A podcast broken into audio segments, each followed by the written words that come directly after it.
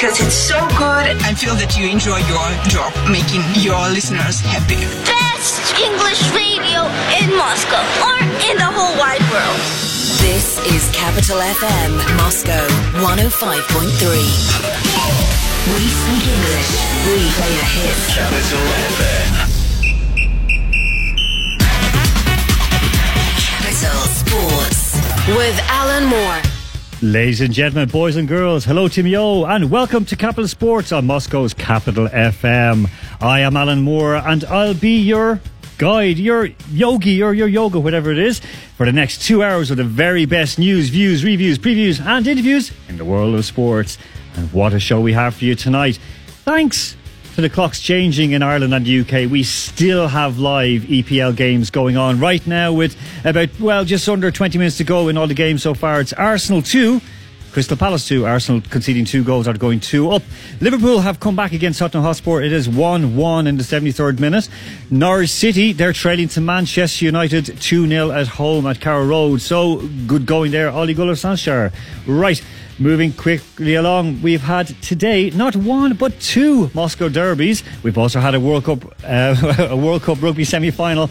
Plus, starting now in just a couple of moments, the Formula One Grand Prix in Mexico, where Mercedes Lewis Hamilton. He can seal his sixth driver's title, taking him into second place in the overall standings of all time greats, right behind uh, Michael Schumacher, who's on seven.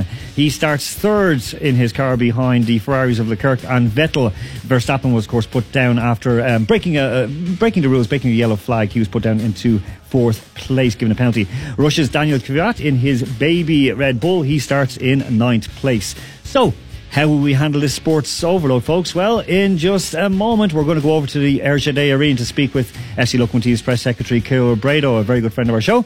We then have Andrew Flint to discuss the CSKA Dinamo match. In part two, we get the final scores from England with Paul Little before chatting sports, documentaries, and football with Raf of Off the Ball. That'll be in part three.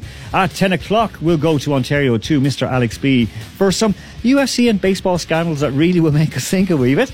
In part five, we catch Isel Cody. She is at the NFL game in Wembley and she's going to speak about Conor McGregor. Of course, he was here this week. And of course, a man who met him, Mr. Danny Armstrong, and we're going to get his view on the fallen star from Crumlin in Dublin from Dublin 12, of course, which is where he comes with proper 12. But anyway, we'll go into that later on. In part six, we will speak Everton with James Corbett. And finally, he's back with us, Mr. Andy Mackey will give us our sports picks. Now, folks, we do know, we do know that um, it is Okay, so an update. Man United have just scored a goal before we go over, so it's 3 0 to Man United with around 15 minutes to go. Thank you, Double M, for that one. Right, uh, we're going to go over to the RZD Arena because, of course, um, earlier on, CSKA, they were shocked at home by Dynamo Moscow 1 0. But of course, all our eyes were on the other one across the far side of Moscow, in the east of Moscow, at Cherkizovo, at the RZD Arena. The game between Lokomotiv Moscow, who were table toppers going into the game, against hated rivals Spartak Moscow. Kirill Brado, just what happened today? Yeah, good evening, my friends. Well, actually, actually, we got the result we didn't expect, but uh, that's football, you know. It sometimes happen.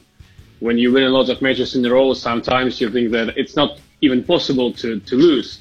And maybe there's not, uh, in my opinion, maybe in some heads of our football players, there was this, the same opinion. Maybe uh, it's uh, it harmed us, but well, you know, sometimes happens. So what can I add? To, well, to, to talk about football, to talk about the, the formation, the the the way how players uh, did it, that, that's not my area, you know. Listen, you're speaking reality, and you're not talking about like you know figures of X's and O's on a board. You're talking hard facts, and of course the mentality and emotions that go on around the club. Because for two years, Loco hadn't lost at home. Is that correct? We had the fantastic result at home. Uh, uh, you, you, no, we, we, lost to Rostov like two months ago, but uh, playing with Spartak, we didn't uh, win uh, uh, five years in a row. So, of course, our main goal was finally to win in Moscow Derby, and everything was really good before the match. But well, as I, as I watch football for more than 20, like five years, I see that sometimes when everything is so clear, these cases are not clear. You know, that's how it works. Well, listen, I mean, I, I mean, I, I, watched the whole game. Uh, I would have thought that Guilherme, he was at fault for the first goal where he kind of came out when he shouldn't have come out, of course. It, of course, we know the game ended 3 0. And Ponce, of course, his breakaway was absolutely amazing because he, he gave the pass to get the pass back. It was a lovely one, too. Um, Larsson, of course, the son, um, Jordan Larsson, the son of the great Henrik Larsson, of course, from um, Celtic, uh, Sweden, of course, Manchester United he was he was phenomenal today. So the other two, the second two goals, I you know there was no fault whatsoever. It was just really well taken. Um, do you think that this this was you know coming on the back of a, a difficult loss in in uh, Turin, where realistically Lokomotiv played very very well, and in a spell of around ten minutes, you know were, were robbed of of a great victory on Italian soil. Well, you know, maybe we really faced uh, today the problem of uh, lack of emotions, maybe. Yes, of course, it's Spartak, it's, Mos- it's Moscow derby, but when you play in Turin with Juventus, with Cristiano Ronaldo, and you have all the chances to win, and uh, but, but still you lose, uh, emotionally, it's very difficult. So our guys uh, try to find emotions to play in our way. Of course, we wanted to play in a positional football as a, as, a, as a first team because we also played at home. But but we we considered first goal. So after that, it was like the situation, or we make a draw. Uh, otherwise, we just can lose two 0 or three 0 because it how it works. You know, if we if we play on counter attacks, uh, a lot of space uh, behind, so it's possible. You know, I, work football together with our players, Boris Rotenberg and Dmitry Zhivoglyadov, our fullbacks. Uh, one was injured, another one was disqualified, unfortunately. So, and we discussed it to each other, and we found that it's it's a really uh, risky situation when you try to to to score an equalizer. Of course, it's there is a high risk to to concede more. So but, here, I don't see any difference between uh, like losing 1 0 or 3 0, no matter. Listen, we didn't uh, get any points. We have to Exactly. Listen, I, look, I, I, worked many, many years ago in Malta working with a very good Irish coach uh, named Roddy Collins, and we lost to Valletta, our hated rivals. I mean, this is like, you know, this was like dreadful loss. I think we were beaten, it was 4 0.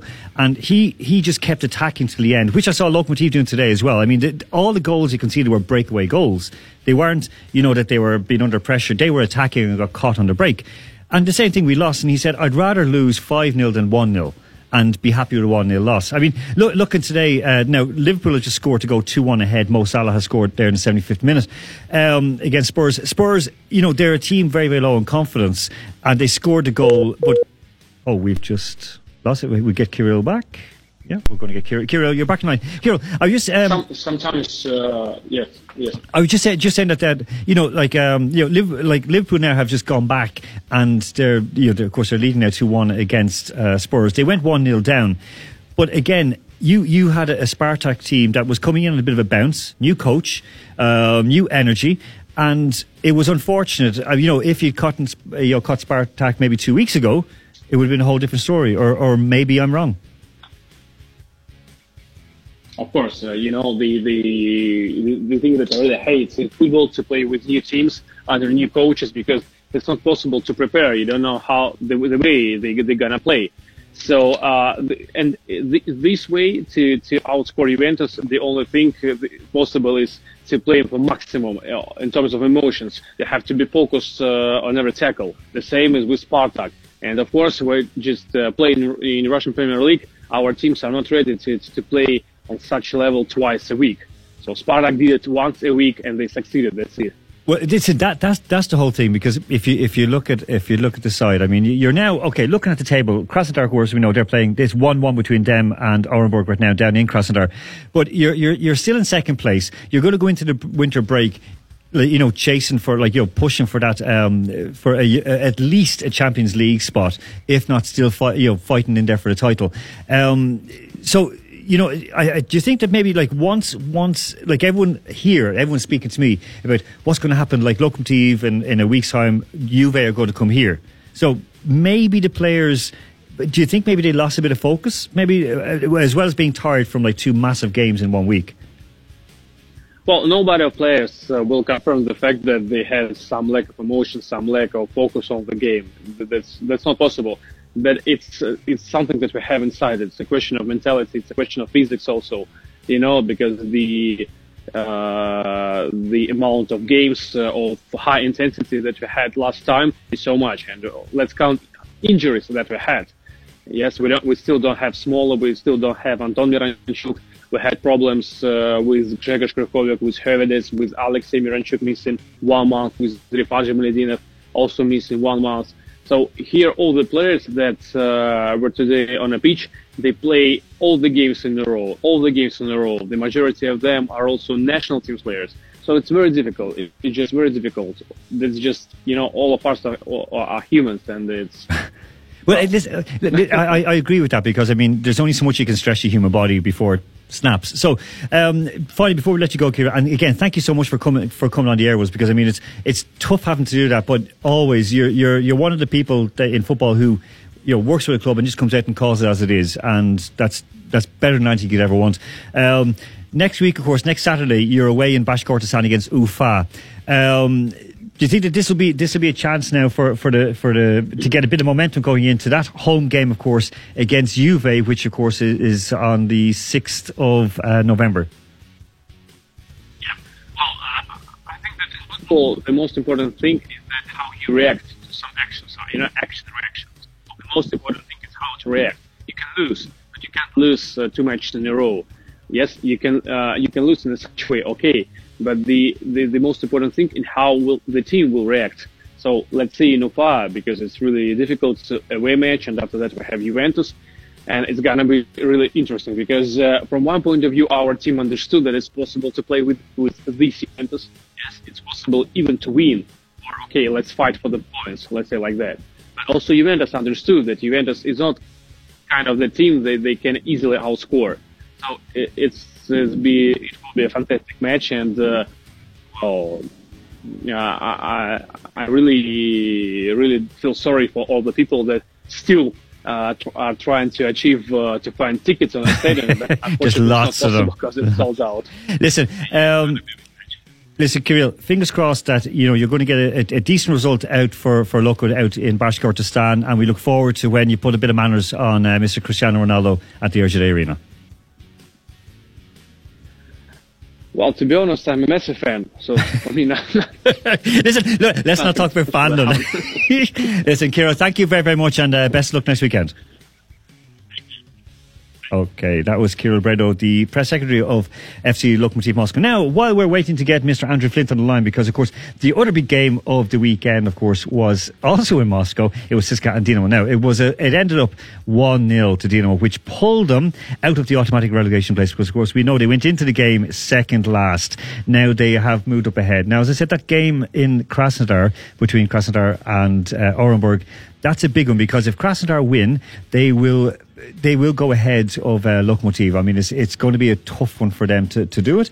Um, they're going to come back. To, there is one one right now. So you know, right now, the table sits Zenit are first on 32 points. Rostov, they are in second on 29. Lokomotiv are also on 29. CSKA, they have slipped a little bit. They're in fifth place on 26 points. Spartak have moved up the table. As we remarked last week, it's so close in that middle of the table bunch, chasing the Europa League spot. Spartak now have 18 points in seventh place. Let's see what happens in Krasnodar. We're going to go right away to Tyumen, to Mr. Andrew Flint, who's not on a Platz Platzkart this week. He is on the phone with us.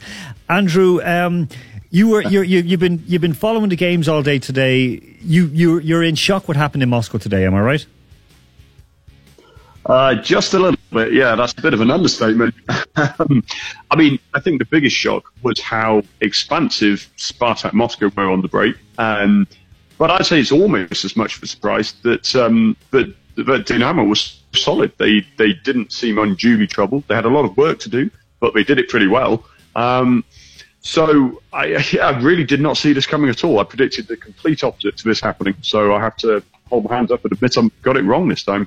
Yeah, well, no. Well, listen, we we we sort of uh, we were told that Sparta would get a good bounce from uh, our German man um, Ronan Murphy last week, and he said they've got a very yeah. good coach now t- with Tedesco. He he basically said this is going to be very very tough we we all did think, even Danny Armstrong um, fe- felt that this could be a bit of a hammer for Spartak, but turned around the other way. Now, Dinamo, of course, winning today. I mean, um, with an ex Spurs player scoring a goal, of course, um, N'Jie. Um, so, I mean, that's that's good for Dinamo because I mean they they needed to get out of that funk because they were in a bad way. They didn't get that new coach bounce, so they needed that win, didn't they? They really need to get back on track. Oh, absolutely. Uh, they were really looking in trouble because um, I mean, right down the bottom of the table. Uh, I mean, Tambov got a result at the weekend.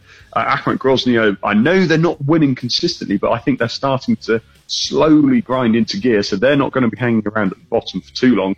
Um, so, you know, they, Dynamo needed to start making ground, otherwise we'd be getting towards the winter break, and suddenly you know, there's only what 12 games, 11 games after the winter break, and who knows what the mood will be then. Dynamo needed that win desperately, uh, but to be fair to them, to be fair, they were, like I say, really, really solid. Um, they had they made 17 interceptions to to four interceptions from TSK, for example. Um, That's 11, 11 of them I thought was interesting. One, the left flank for TSK, Oblyakov and Akhmetov were out there, and they lost the ball quite a lot but that was organisation. Well, again, you know, do you know they, came in there, they're playing a tighter uh, brand of football. Just so we know that uh, you'll be happy to know Arsenal have uh, gone ahead against Crystal Palace. Of course, they were leading earlier on. They were leading uh, 2 0, then it came back to 2 2. So Sokratis has scored uh, to make it 3 2. Of course, um, it's still it's still two one Liverpool Spurs and Norwich City uh, three 0 down against um, Manchester United. We'll speak about that in the second part, of course. But Andrew, just look at the the, the table right now. So we'll we'll say Krasnodar at least get a win. Um, it's it's leaving it increasingly difficult for CSKA to stay, or, to, or, or sorry, for Spartak to stay in touch with the Champions League places and it's going to be tough to try and get past Ural to get into the Europa League place. Or, or maybe I'm reading it wrong. Well, uh, I think it's a it's going to change a lot uh, after a performance like that today um, from Spartak. The the organisation of their counter attack was absolutely phenomenal, and if they can keep that up, then you know the, all of our expectations for their season could be completely overturned. Um, I'm not going to get swept away too early because we know Tedesco said he's going to be cautious first. I know a scoreline like 3 0 away from home doesn't look cautious, but the way he's setting the team up, um, he has to. be. He's going to rely on a lack of possession. They, they only had 40% possession today, for example.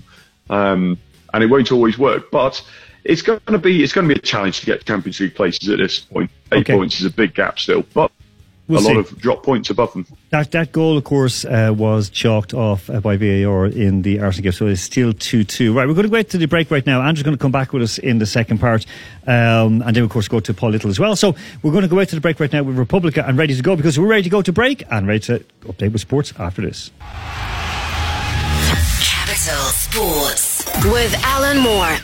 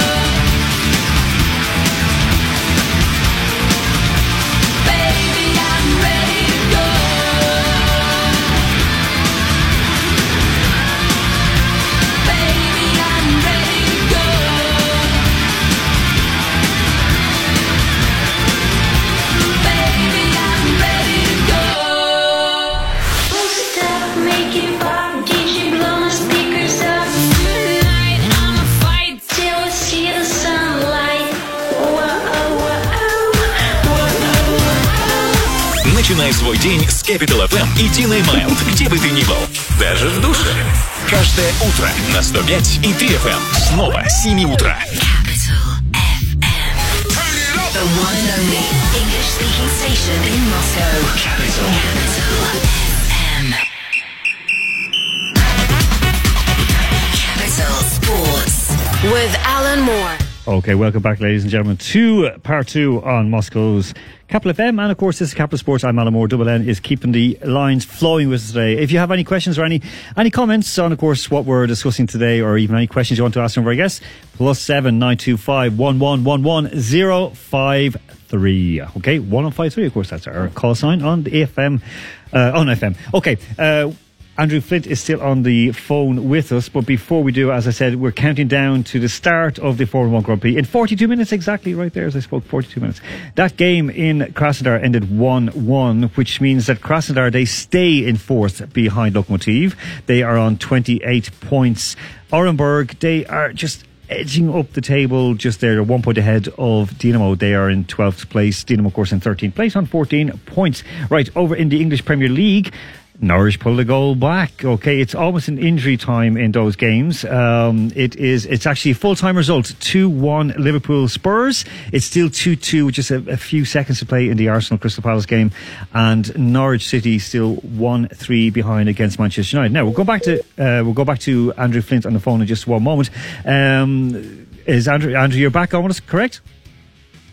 You hear us? He hears us? Uh, just on, yes. Okay, very good. Certainly we thought you might have dozed off. Listen, um, okay, that game in Krasnodar ended 1 1. Um, looking ahead to the week ahead, of course, in the uh, in, in the Premier League, it's going to be tough for some sides because you've got. Um, I mean, Dinamo, they're home against Akhmat. You said, like, Akhmat looking pick up points, but if Dinamo get a, a draw on that, that's okay. Lokomotiv, they have a tough enough one out in Bashkortostan on Saturday. The game in Dinamo, of course, is at home in the VTB uh, arena at 2 o'clock. At 2 o'clock, same time out in Bashkortostan, Ufa play Lokomotiv. CSKA are up in Zenit at 7 o'clock on Saturday evening, while Spartak Moscow on Monday night, they are at home against Arsenal, not the Arsenal who are drawing 2 2 and blew a 2 0 lead. Of course, that's Arsenal from Tula. Now, also, midweek, um, there is a whole round of cup games, the last 16 of the cup. Uh, the big ones for us, of course, CSKA are home on Wednesday, 7 o'clock, kick-off against Ufa.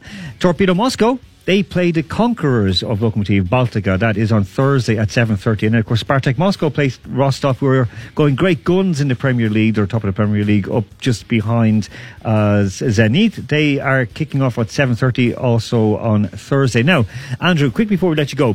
Um, United, they've come back well. They've won. Like it looks like it's it's a win today uh, away against Norwich. So there's a bit of stability. It has just like the the referee's blowing the full time whistle there. Three one against Norwich. Uh, Liverpool, of course, winning two one. But that just shows maybe maybe United, maybe we were maybe a little bit too harsh on Ollie. Maybe he needs a little bit more time at the uh, control of the bus. Well, I, I think he does, and I've been I've been consistent with that um, because he he said himself, look, you need to give me at least two transfer windows to blood in the squad that I want. The personnel is coming there. He's tried out three at the back recently, and that's worked pretty well because we've had a bit more hit. And you know, it's, it's only a matter of time before players with the pace and potential of Martial and Rashford and Dan James can just tear teams apart. And I don't think we did tear Norwich apart as much as we should have done, and that includes missing two penalties. So it is only Norwich. It's nothing to get overly excited about, but it does mean it's another win on the board. It's a win away from home, which we haven't had many of in the last six months. So people just need to be a little bit more patient before they jump on the bandwagon, I think. Including yourself. No, no, no. My bandwagon is supporting him. People on the bandwagon against Solskjaer. It's, it's a it's a popular popular to bash. I'd say. Okay. well, right now, right now, regardless of what happens, um, because it, there is just uh, uh, just literally added on time. There's five minutes of injury time added on in the Arsenal Crystal Palace game. No matter what happens there. Um, United have moved up into seventh place, so that's that's quite a leap. I mean, you know, they yeah, I mean, okay, they're level points with uh, Sheffield United, Bournemouth, and West Ham, but they are up into seventh place, so they're creeping back a bit, bit a bit more towards stability because, you know, a couple of weeks ago, I was looking thinking, geez, these guys are in serious trouble. Like, you know, they they haven't won in a while. they haven't played well, and you know they could be in a relegation dogfight very very soon. But do you think maybe that? Um, there, there might be some money made available in the transfer window in, in, in the win- in January, and they could maybe get one or two players in, and maybe ship out a couple of ones that they don't need. I, I'm pretty sure there will be because the, the, the way the Glazers seem to operate is they, they like to make money available for signings in the hope that it will gain them a bit of popularity. Plus, Solskjaer has been open about saying we need more more players, which is painfully obvious. Uh, a striker would be a good option. Um, a centre midfielder, a creative centre midfielder would be an option too. Um, so I, I imagine we probably will see some movement. It's never, you know, traditional wisdom says don't do most of your business in the transfer window, but United do need to develop a squad quite significantly still. So I expect there will be money made available. Whether there'll be the right value to be found in winter, I don't know, but uh, I expect we'll see something happen at least. Okay. Um, finally, before I let go, Andrew, um, looking looking back at last week, I mean, it was a pretty awful week for Russian clubs in Europe. I mean, Krasnodar flopping, CSKA the same, uh, Zenit and Loco. I mean, you could kind of almost understand that they, they didn't win. Lokomotiv sort of went closest. Um, in, in terms of like the season, do you think it's a bit of a write off now for, for Russian clubs, or do you think maybe that look like which of the, the, the, the four teams have a chance to, to, to make it into um, the springtime in Europe? Well, I think Zanita looking pretty good. Um, I think their their performances are better than what we've expected uh, at this level. So, CSKA, I think, is is a massive, massive disappointment. Um, and also, you've got to bear in mind the, the coefficient points. They make such a big difference. Portugal have now overtaken Russia. So, um, you know, if clubs don't realise how important this is for Russian clubs as a whole, they're going to lose a European place if they're not careful. Um, but I, I, I have faith that Zenit can, can get out of their group, and I, I wasn't sure I would say that. Loco as well have shown a lot of promise. I know they lost away to Juve, but the performance was far, far better than we expected, and they frustrated Juventus uh, until very late on. Two moments of genius from Paulo Dybala, really. So I'd even say Locomotive if they if they can pick up some uh, a bit more confidence, then you never know they might be in with a shout to qualifying too.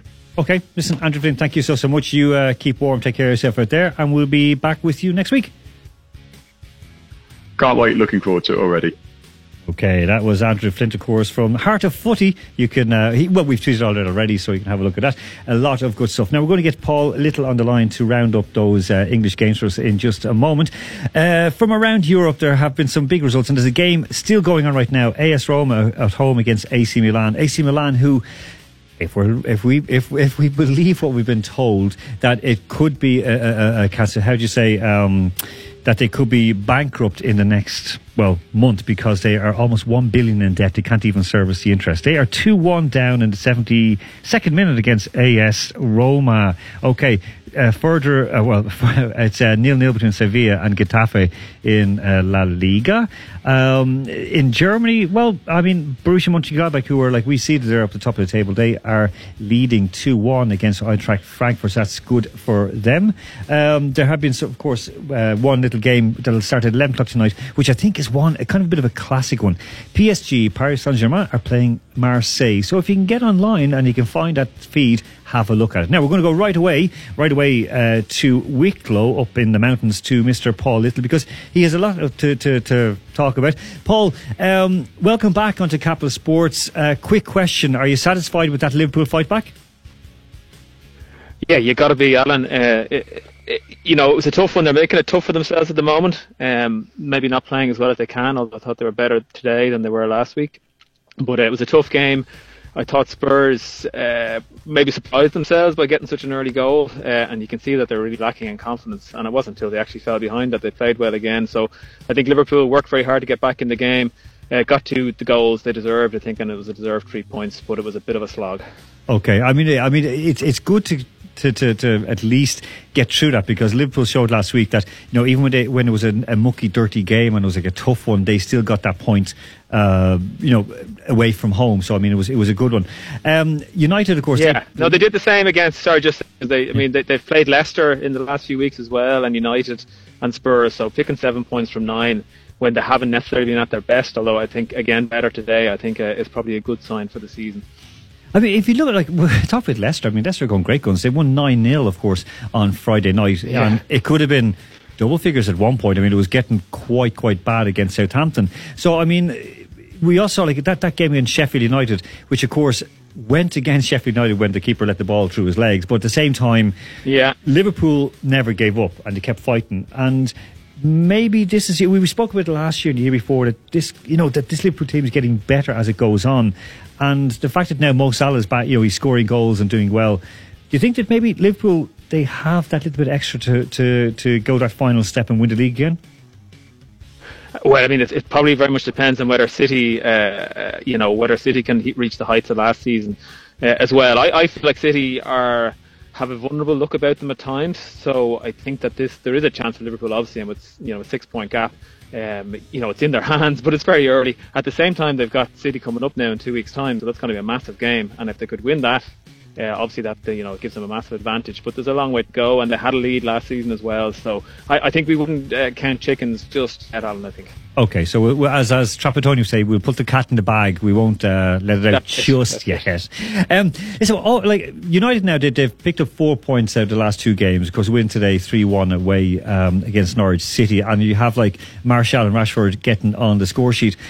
Um, do you think that maybe this is the moment when United start to find their feet, or is it just that they need to realise that for the next season, or maybe two, or maybe three or four, that they're going to be a Europa League team, and you know until they sort of get things right off the field, that they they they're not going to they're not going to rise above that.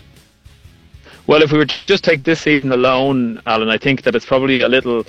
They, they need a run of games, really. I mean, uh, they've picked up obviously four good points in the last two games against Liverpool. They were good, but in the kind of a way where they were. I suppose they had to really just fight, uh, and they couldn't afford to go out in front of their own fans and be embarrassed by Liverpool. So they played well, uh, and they they you know deserved their point in that game. They're probably disappointed they didn't actually win it in the end. Uh, against Norwich, we've seen what Norwich are like this season. I'm not surprised that United won that game. So they're four good points, but I think that you want to see them go on a run of you know five, six, seven, eight, nine games uh, before you could judge them at the moment. Overall, you still can't help feeling that maybe they don't have the right man in the job in terms of Solskjaer, and then above him, obviously there are issues too. I think uh, I've said it to you before. I think that the biggest mistake they've made is, is I, I don't know whether Solskjaer is going to be a massive success or not. Nobody can know for sure. But I think when you're hiring a manager and you're a club like Manchester United, you can't be taking a gamble on somebody. You've got to be. You'd imagine they'd be going after somebody who has a track record in a club their size, and instead they've gone for somebody who might be good, who might not be good, uh, and that uh, surprised me. I have to say they panicked into that move. So I think they still have to get that right. Um, I don't think he's going to be there long term, and I suspect they're going to need other changes as well before they can ever compete uh, with the rest again. But there was that thing that I remember um, Ivan Chitkov from Sports Daily uh, in St. Petersburg. He said that when Mancini came to um, Zenit, that he said we need uh, uh, we like when we need like kind of a, a Lada Niva or an Uaz like a sort of a Russian made Jeep to get across like the, the frozen Russian wastes, and instead we bring in a Ferrari. Do you think that maybe United needed a Ferrari instead of a, a Volvo? Well, I mean Volvo's Swedish, but like Yeah. or, or not even a Volvo. Yeah, I whatever the Norwegian, uh, yeah, well, I don't know what Norwegian make a car there is, but I, I think, I mean, they've had, they've missed opportunities the last couple of seasons. If you, I mean, right from when Ferguson left, they seem to have made bad decision after bad decision, or maybe timing of decisions being poor. Um, I think that they, they, I mean, you think that as a club they should have been able to get someone like Guardiola, but they let City get in ahead of them. Um, okay, they got Mourinho, but you feel like Mourinho's on a downward spiral when they got him. Van Gaal, similarly. Uh, and then uh, there are managers. I mean, Klopp went to Liverpool, Pochettino went to Spurs, and they.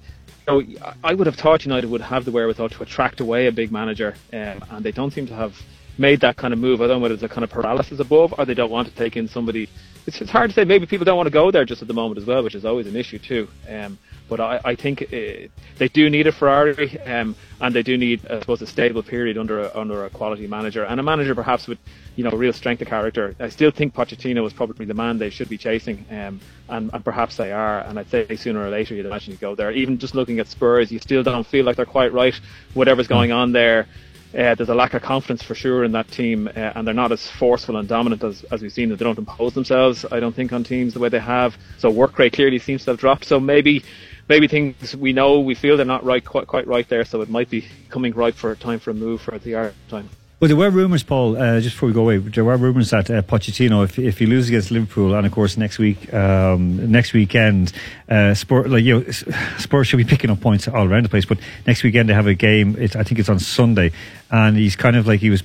There was this rumour that he was given a couple of games to sort things out in the dressing room because, of course, they're away against Everton um, next Sunday night. Uh, but I don't know. It remains to be seen. Paul, listen. Final question before uh, we go away. Um, when is the book going to come out? Because you know, from from your articles writing, your your, your articles that you've been writing and you've written in the past, I'm really expecting a great book. So, can we expect it maybe for next Christmas on the shelves? Do you have a topic in mind, Alan? Oh, we'll, we'll, we'll speak about this off air. We'll speak about off air. Listen, Paul, thank you so so much for giving your time, and uh, we'll talk to you again very very soon. Thanks for having me, Alan. See you now. All right. Okay, that was Paul Little, of course. Who, uh, you know, again, one of the great journalists around the place, one of the great writers as well. Someone that he can he can work magic with words. That's all I can say. And he's also a brilliant, brilliant football mind as well, and doing a lot of work with uh, children's football as well in Ireland. Uh, right, we're going to go out because it's plus twelve in Moscow, but it's already night time, of course. But we're going to brighten ourselves up a little and lift everyone's spirits in Moscow who's listening to us tonight and around the world. Because we're going to go out with a bit of Smash Mouth and walking on the sun. We're back with Raf Diallo after this. Capital Sports with Alan Moore. It ain't no joke. I like to buy the world a token. Teach the world to sing in perfect harmony. And teach the world to snuff the fires and the liars. Hey, I know it's just a song, but it's fine for the recipe. This is a love attack. I know when our body's back. It's just like any fat. It retracts before impact. And just like fashion, it's a passion for the withered. If you got the goods, they'll come in buy it just to stay in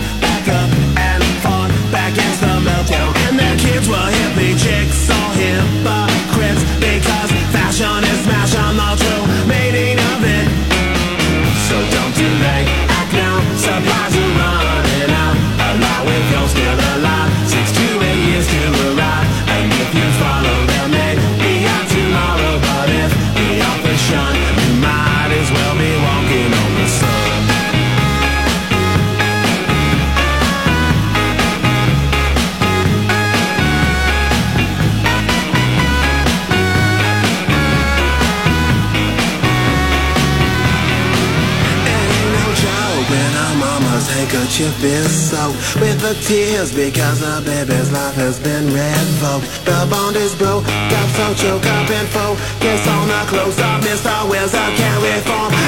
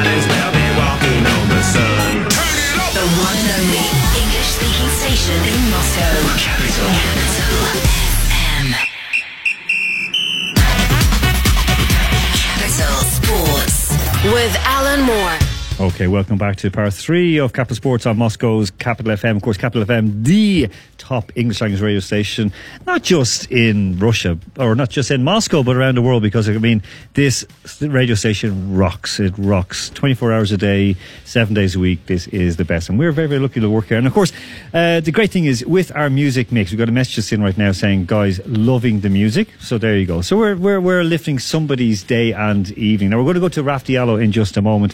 As I said, we're counting down to the start of the 23 minutes and five, four, three, so on seconds, uh, to the start of the Mexican Grand Prix, where Lewis Hamilton could go second in the all-time standings for the driver championships.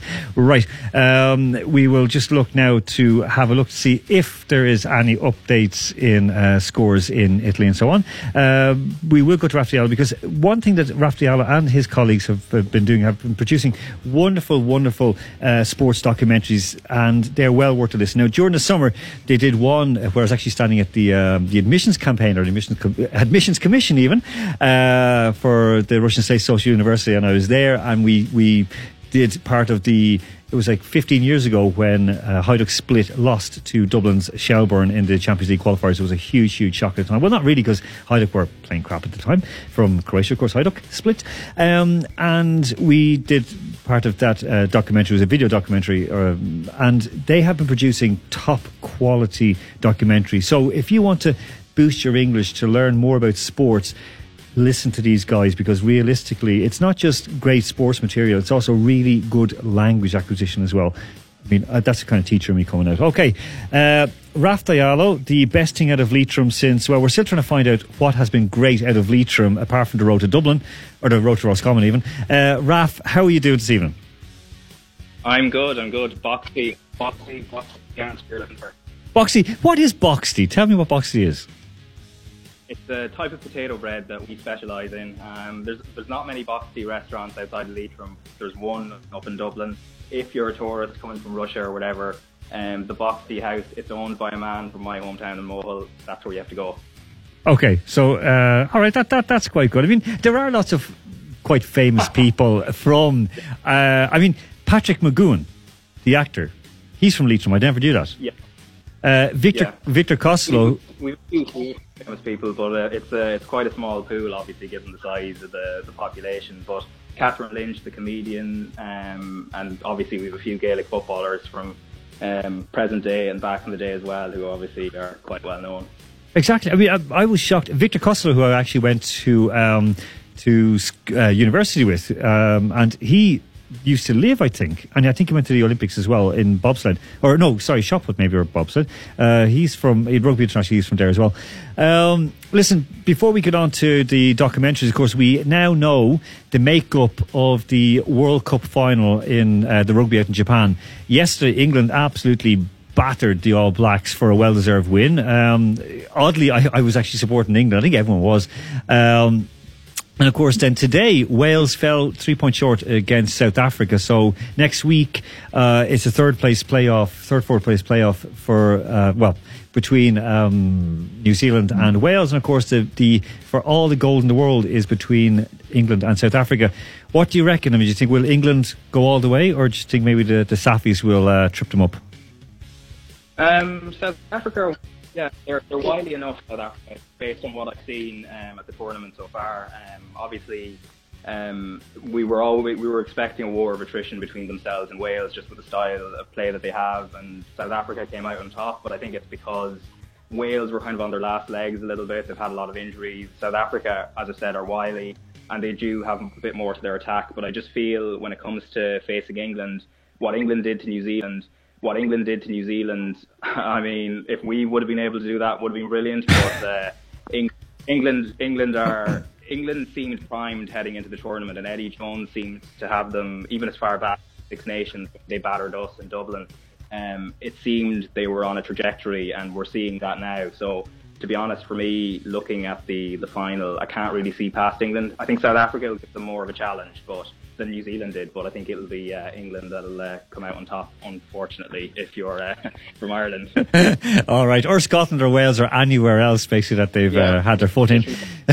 Uh, listen, um, now on to something serious. Uh, the documentaries. Tell us what you've done, what you're about, and where people can listen to. Because I've, I've just bigged them up because I've been listening, you know, to, to, to parts of them. Of course, your Team 33 is outstanding work, but these documentaries go even a step above that. So just tell us a little bit about them. Yeah, so it's basically it's a series called the um, four-parter, um, and this is um, all the credit anyway. First off, I to say goes to Owen Brennan, who's been a colleague of mine at News Talk for the last last seven years or so. Um, so he's been doing a lot of documentaries over the years himself. He did one on Shelbourne um, called Ollie's Reds, which won awards. He's done more award-winning ones, not just sports, but he approached off the ball with the idea of doing a documentary series, and obviously just the type of sports coverage we do, it's quite well suited. So we came up with the uh, with the classic, and uh, it's four parts. Owen Shane, for those who listened to Off the Ball, would have noticed he was obviously over in Japan doing great work. Well, he was before heading over. He was finishing a documentary called Brawl, um, which is about the Mayo um, Meath 1996 All Ireland final, and then I was doing one as well um, called Champion. And just to note as well, all of these are co-produced as well, but uh, mine is about motor racing. So Neil Shanahan, uh, a racer who passed away in 1999. And then um, Owen Brennan himself was doing a documentary which went out today um, called The New Dawn in Dublin. And Shane Hannon, another colleague of mine, did another um, just Ken Doherty story called um, That's For You, Ma'am. So there's quite a wide range, um, both obviously majority sports, but also some minority sports in there as well. No, I just just before um, mentioning Owen, and there's the two of them that one I heard today, uh, and the one with uh, Ken Doherty. Now, Ken Doherty, of course, many people know that he was like uh, you know from Dublin. He won the world uh, championship in snooker. Well, you know, still you know was for a long time like one of the top in the world. Um, but there was a point where his family were so poor that they had yeah they were avoiding the rent collectors and they were like putting him out the window and basically being evicted onto the street. Um, is that is that is that correct? I mean, what else can you tell us about that that um, documentary? Well, that one essentially, it, obviously 1997 is the the crux of it, but what Shane's done is kind of looked at the the before and after, and obviously um, family relationship as well. Now, it's the one documentary I haven't had a chance to listen to in full, but um, I know, like for example, Shane went over to Sheffield um, to the Crucible, did a lot of the interviews with Ken over there as well. And it's just essentially like with all of these docs that we're doing, it's you know there's there might be one core element, but it's there's a lot of layers that we're trying to unpick. And obviously Ken Doherty is somebody who has a lot of layers that you can pick up on, especially family and background, as you mentioned. Uh, you're still there, Raf? Yeah, still there. Okay, um, okay, and Raf, on the one that the, about the Dublin Dons. Now, some of our listeners will be kind of they'll be surprised about this, but also in Russia we've had this in a couple of cases already. Uh, for example, the the elevation of Krasnodar from a businessman's dream all the way to the Premier League uh, at the expense of other like teams that are already working away for many many years. But um, basically, this was that Wimbledon FC uh, who of course were had won the FA Cup many many years ago, um, and were still in the English Premier League. They wanted to move the club lock, stock, and barrel to play out of Dublin. Um, why did they want to do that, and why aren't they doing it now? Well, as um, Owen Stock shows, uh, essentially there was a protest movement with a lot of League of Ireland clubs involved, rightly so as well, because obviously we had a league here and if you're bringing over the club from you know from abroad to essentially be a franchise in Dublin, that's not going to be good for our league. So from the standpoint here, um, it was never going to happen. Also, UEFA were never going to greenlight it either because it's separate countries, separate jurisdictions, and it's not something that generally happens. I mean, we sometimes hear, say, if there's Catalan independence or something, maybe Barcelona will play in the French league and things like that, but that's very, very unlikely. UEFA have jurisdictions, and you kind of have to stick to them and the documentary goes into all of that as well. Obviously, there were people, and anyone who has listened to it or will listen to it, Eamon Dunphy, a well-known pundit um, in this country, he was for the idea, but to be honest, there was there was too much opposition to it, and uh, as I said, the League of Ireland in particular, the clubs banded together,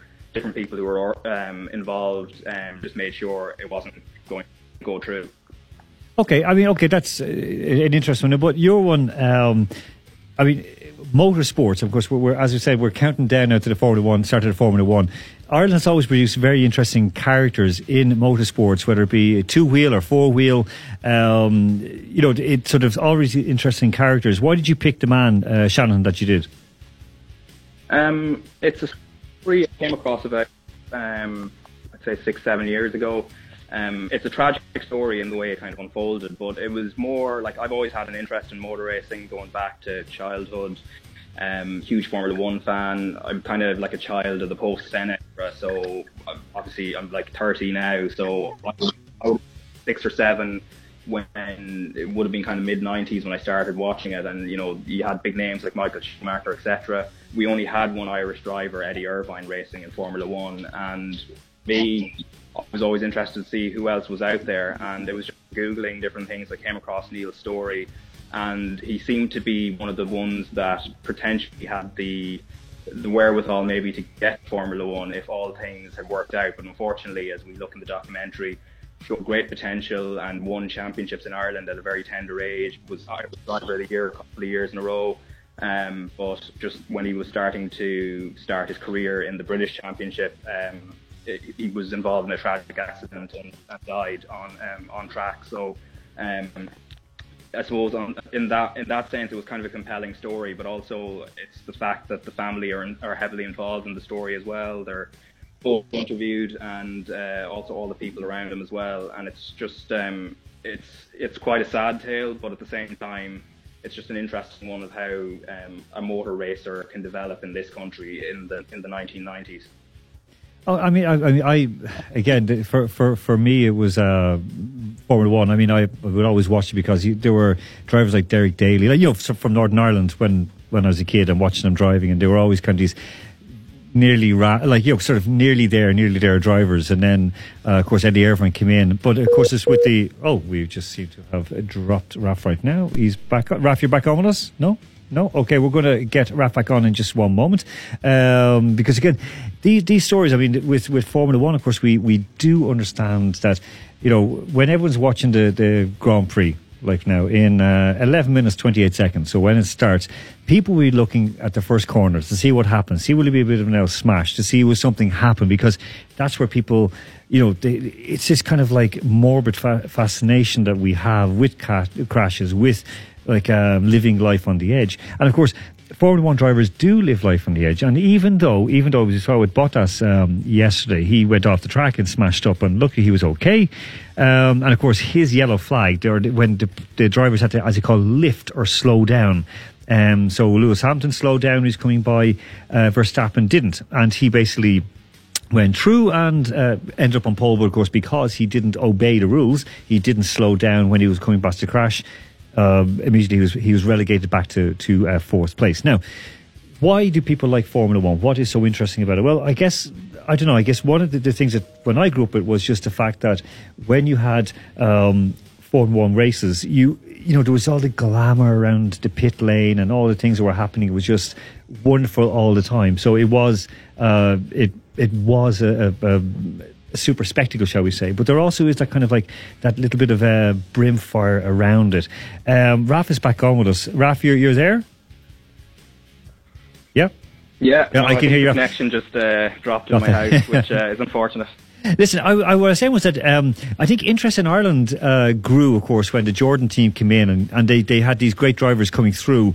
Um, when they had like, there always seemed to these like wild guys at the back of the pack, um, and then they had, of course, Michael Schumacher who came in uh, to, to to make his debut with a Jordan, and all these great drivers coming through, including Eddie Irvine. Um, moving away from Formula One right now, I know you're going to sit down, you're going to watch the race. It's going to start in nine minutes, just over nine minutes, Ralph, so I won't keep you on that much longer. Um, looking across right now at the English Premier League, um, we're, like we, we're discussing quite a bit in the show and like how things are going, how things are balancing out.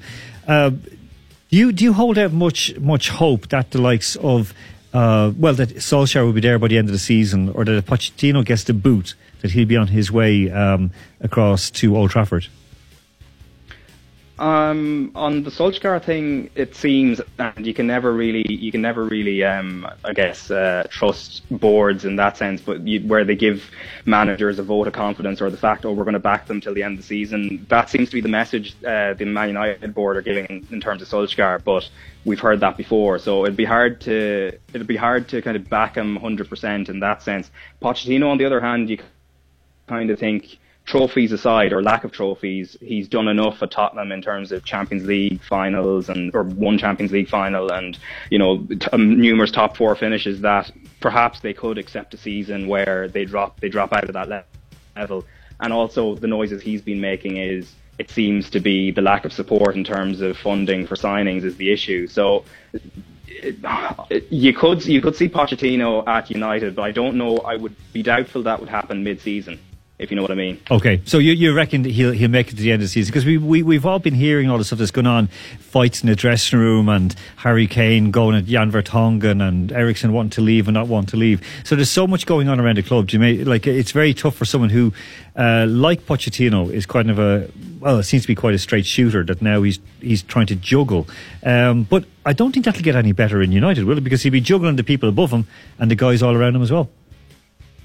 Yeah, because the problem Solskjaer has as well. Um, for example, dealing with Ed Woodward, um, who's obviously the the key figure, the key figure on the board, especially when it comes to transfers, and it's a, that that is a problem they'd have to deal with. They would probably need to bring in a, a direct, director of football of some sort um, to act as a bridge in between, but that was something they mooted in the summer and they haven't done yet. And Pochettino would be used to working in that type of system, so it wouldn't be just a case of bringing Pochettino in. You just need to restructure the, I suppose, the transfer activity of the club and the way the board is set up, or I suppose the setup between the board and the uh, the first team. Okay, that is great. Thank you. Listen, uh, Ralph, before we let you go, um, are you looking forward to the uh, Connacht semi final against either London or Roscommon? Uh, well, if it's uh, if it's uh, Leitrim's, uh, if it's for Leitrim, yes, looking forward. But uh, at the same time, I wouldn't uh, hold out much hope. Well, we'll see. We'll see. I think I think you'll catch Mayo at the right time in the quarterfinal. Listen, Ralph Diallo, thank you very, very much. And folks, we're going to tweet out uh, and message it where to have a listen to those uh, documentaries because they really are worth your time. Ralph, thank you very much and have a great evening. Enjoy the Formula One. Thanks, Alan. Best of luck. Thank you. Okay, that was Ralph Diallo, of course, from Off the Ball and News Talk in Dublin. Right, we're going to go to the break right now because Alex B, he is waiting for us. He's working himself up, and this is his workout song. This is Blackway and Black Caviar. What's Up Danger? Back with Alex B after the break. Capital Sports with Alan Moore.